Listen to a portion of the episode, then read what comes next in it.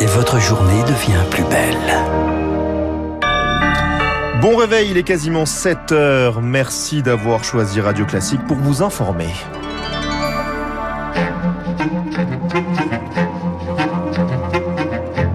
La matinale de Radio Classique avec Gaël Giordana. À la une ce matin dans votre journal, Charles Bonner, une légère accalmie en Gironde, l'espoir de mettre fin à l'apocalypse de feu. Plus de 20 000 hectares de forêt ont brûlé. Des records de température dans 60 villes de France. Une chaleur étouffante hier, surtout pour les personnes vulnérables, notamment les sans-abri. Et puis Mario Draghi joue son avenir à la tête du gouvernement italien. Son éventuel départ est vu comme une catastrophe pour le pays et pour l'Europe. Radio classique. C'est la guerre. On dirait qu'il y a le napalm qui est passé comme au Vietnam ou ailleurs. Donc euh, c'est noir. Donc c'est absolument euh, hideux. On entend le désespoir de Bruno Lafont, le maire de Biganos, près de la Teste de Bûche. 7000 hectares ont brûlé dans cette région, un paysage dévasté, un nuage de fumée ressenti jusqu'en Île-de-France hier soir. Sur place, de nombreux dégâts matériels, des campings dévastés et un, un paysage apocalyptique. Bonjour Chloé Juel. Bonjour. Hier, les autorités étaient un peu plus optimistes. Un léger répit, une accalmie, le mot tant attendu hier, lâché par la préfecture. Le brasier qui dévore la Teste de Bûche a moins progressé. Le feu mieux maîtrisé. Des Résultat donc enfin pour les pompiers qui mènent cette guérilla depuis une semaine.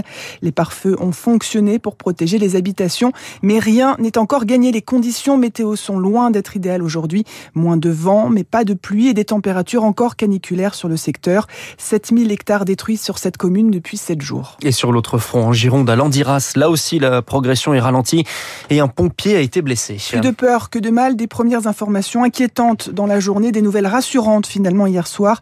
Il s'est blessé à la tête en se relevant brusquement alors qu'il se trouvait sous un camion citerne. Ce matin, le combat contre les flammes continue. Le vent pousse désormais le feu vers le sud-est de l'Andiras, vers le département des Landes. C'est un paysage de désolation, plus de 13 000 hectares ravagés sur cette zone. Et l'enquête sur l'origine de l'incendie se poursuit. Garde à vue prolongée pour le suspect. Pas d'aveu pour l'instant. L'homme a déjà été entendu pour des faits similaires. C'était il y a 10 ans. L'affaire avait été classée sans suite. Les précisions de Chloé Juel. Emmanuel Macron se rend sur place aujourd'hui accompagné du ministre de l'Intérieur Gérald Darmanin, aux côtés de la sécurité civile, des pompiers et des élus, dont ceux du département. L'occasion de répondre aux interrogations, aux critiques sur les moyens consacrés à la lutte contre les incendies. Dans une lettre ouverte publiée dans le Figaro, l'alerte de deux présidents de département, de la Gironde et des Landes. Ils réclament plus de matériel, plus d'effectifs. L'un des signataires, le Girondin Jean-Luc Glaise. Moi, je n'imagine pas que le président de la République n'ait pas conscience au regard de ces incendies qui sont non seulement historiques pour la Gironde, mais qui le seront aussi pour la France. Je pense que nous sommes en train de réécrire l'histoire des incendies dans ce pays. Et je pense qu'à l'aune notamment du changement climatique, je ne vois pas comment le président de la République pourrait ne pas concevoir qu'il faut aujourd'hui une flotte de Canadair plus importante et surtout des Canadair à demeure dans le massif des Landes de Gascogne, plus grand massif de résineux d'Europe, un million d'hectares.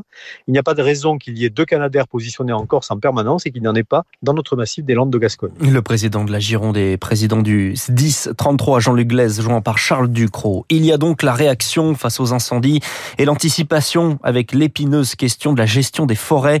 La plupart d'entre elles sont privées, dont celle de la Teste de but, justement au cœur d'une bataille juridique qui mêle propriétaires et élus de tous bords. Le texte qui la régit date du Moyen Âge et illustre la difficulté de l'entretien, Naïo. En réalité, la gestion des forêts dépend surtout de la volonté des propriétaires. Qu'ils soient publics ou privés, ils doivent présenter un plan de gestion de la forêt pour tout domaine au-delà de 20 hectares. Dans ce plan de gestion, ils doivent prévoir notamment de débroussailler tous les 5 ans.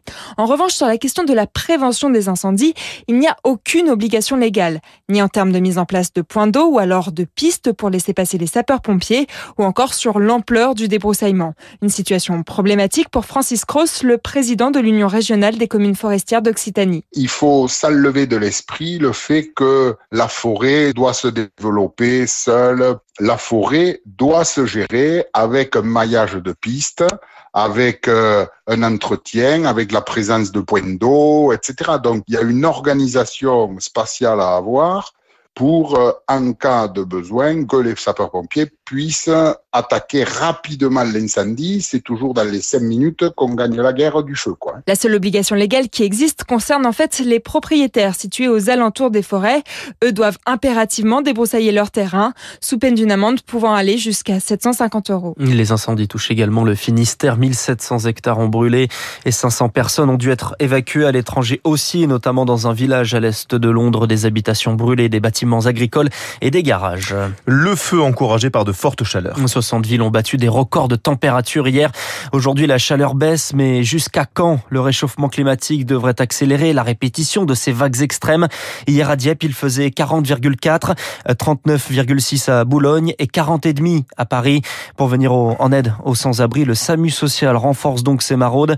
Julie Drouin en a suivi une pour Radio Classique. Sous un soleil de plomb, Ophélie et Faustine, basket au pied, s'apprêtent à sillonner Paris pour rencontrer les personnes signalées par leurs collègues de la nuit, avec quelques conseils spéciaux canicule en poche. Le fait de se mettre à l'ombre, de diminuer la consommation d'alcool euh, et de s'hydrater. Bonjour, ça va Oui, ça va. Et avec la chaleur C'est comme ça. On s'était dit que je reviendrais pour faire un point sur euh, ta santé et pour un rendez-vous avec un docteur. En France, tout le monde doit avoir accès à la santé publique. Ces deux infirmières sont là pour orienter ceux qui le souhaitent. L'idée, c'est de faire un bilan de santé avec ces personnes-là et en fonction des besoins qu'on aura identifiés, qu'auront été exprimés par la personne, les orienter vers la structure qui va être le plus adaptée pour leurs besoins. Elles entretiennent aussi un lien social avec des personnes qui ne connaissent plus que la rue comme quotidien. C'est tellement difficile d'être dehors que euh, psychologiquement, il y a des mécanismes qui se mettent en place qui font qu'on n'a plus forcément conscience de son corps, de ses douleurs, un peu un mécanisme de survie. Et ça arrive assez souvent qu'ils se rendent même pas compte qu'il y a quelque chose qui va pas. Ça explique pourquoi parfois il y a des personnes qui vont rester allongées en plein soleil, ils vont même plus se rendre compte que ça leur crée de l'inconfort, parce que l'inconfort c'est la norme. C'est pas normal en fait. La ville de Paris compte actuellement près de 3000 personnes sans abri. Le reportage de Julie Drouin. Le pouvoir d'achat au cœur des débats à l'Assemblée nationale. Le projet de loi toujours en discussion.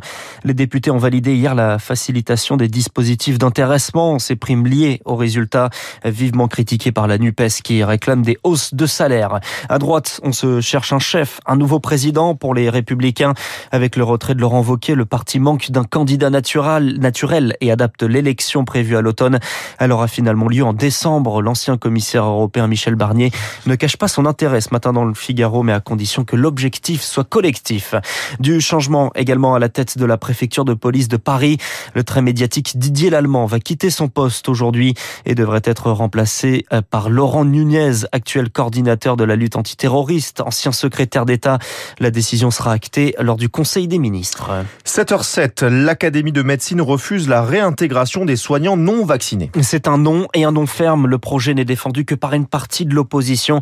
Mais face à cette éventualité, l'Académie de médecine craint un revirement qui nuirait au climat de confiance.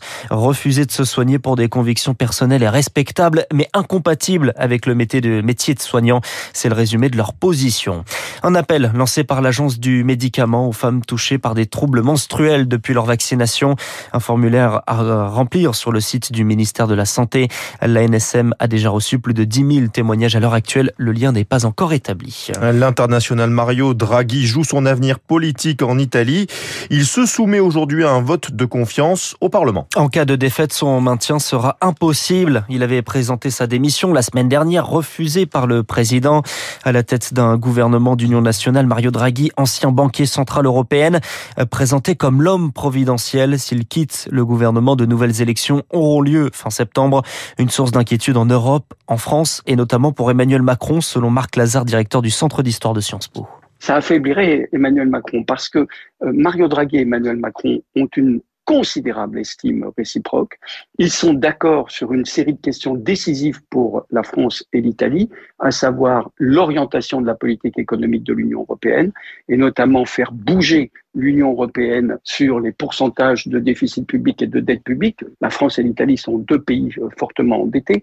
Ils sont d'accord pour une défense européenne, ils sont d'accord pour une politique énergétique commune. Tout ça affaiblirait considérablement, plus généralement, toute l'Union européenne et le tout dans un contexte de guerre. Un propos recueilli par Azaïs Peronin. La médiation avec la Turquie a permis des avancées sur les exportations de céréales depuis l'Ukraine, bloquées par le conflit, le blocus de la mer Noire, c'est ce qu'affirme Vladimir Poutine. Qui exige dans le même temps la levée des sanctions occidentales sur les céréales provenant de Russie. Vladimir Poutine qui rassure les Européens, Gazprom remplira pleinement ses obligations, dit le président russe, alors que les opérations de maintenance du gazoduc Nord Stream 1 doivent se terminer demain. Selon l'agence Reuters, les livraisons de gaz reprendront normalement. Un mot de sport avec le Tour de France dans les Pyrénées, bien sûr. 17e étape entre Saint-Gaudens et Péragude, 130 km à parcourir. Hier, c'est Hugo Hull qui a fini vainqueur à fois. Jonas, Jonas Vingegaard garde le maillot jaune. Bravo à lui. Je crois qu'il s'appelle Hugo Hull. Hugo euh, Hull, Hugo, pardon, je dis Hull. Hugo Hull, bien sûr. Merci beaucoup, Charles. On vous retrouve à 7h30 pour le prochain journal. Dans un instant sur Radio Classique, l'essentiel de l'actualité économique, puis l'édito de nos amis du journal Les Échos. François Vidal vous parlera du retour, du travailler plus pour gagner plus. Il sera bientôt plus facile et beaucoup moins coûteux de convertir ses jours de RTT en salaire. À 7h15, Eric Quoch reçoit Agnès Verdier-Molinier, directrice du think tank IFRAP. C'est l'invité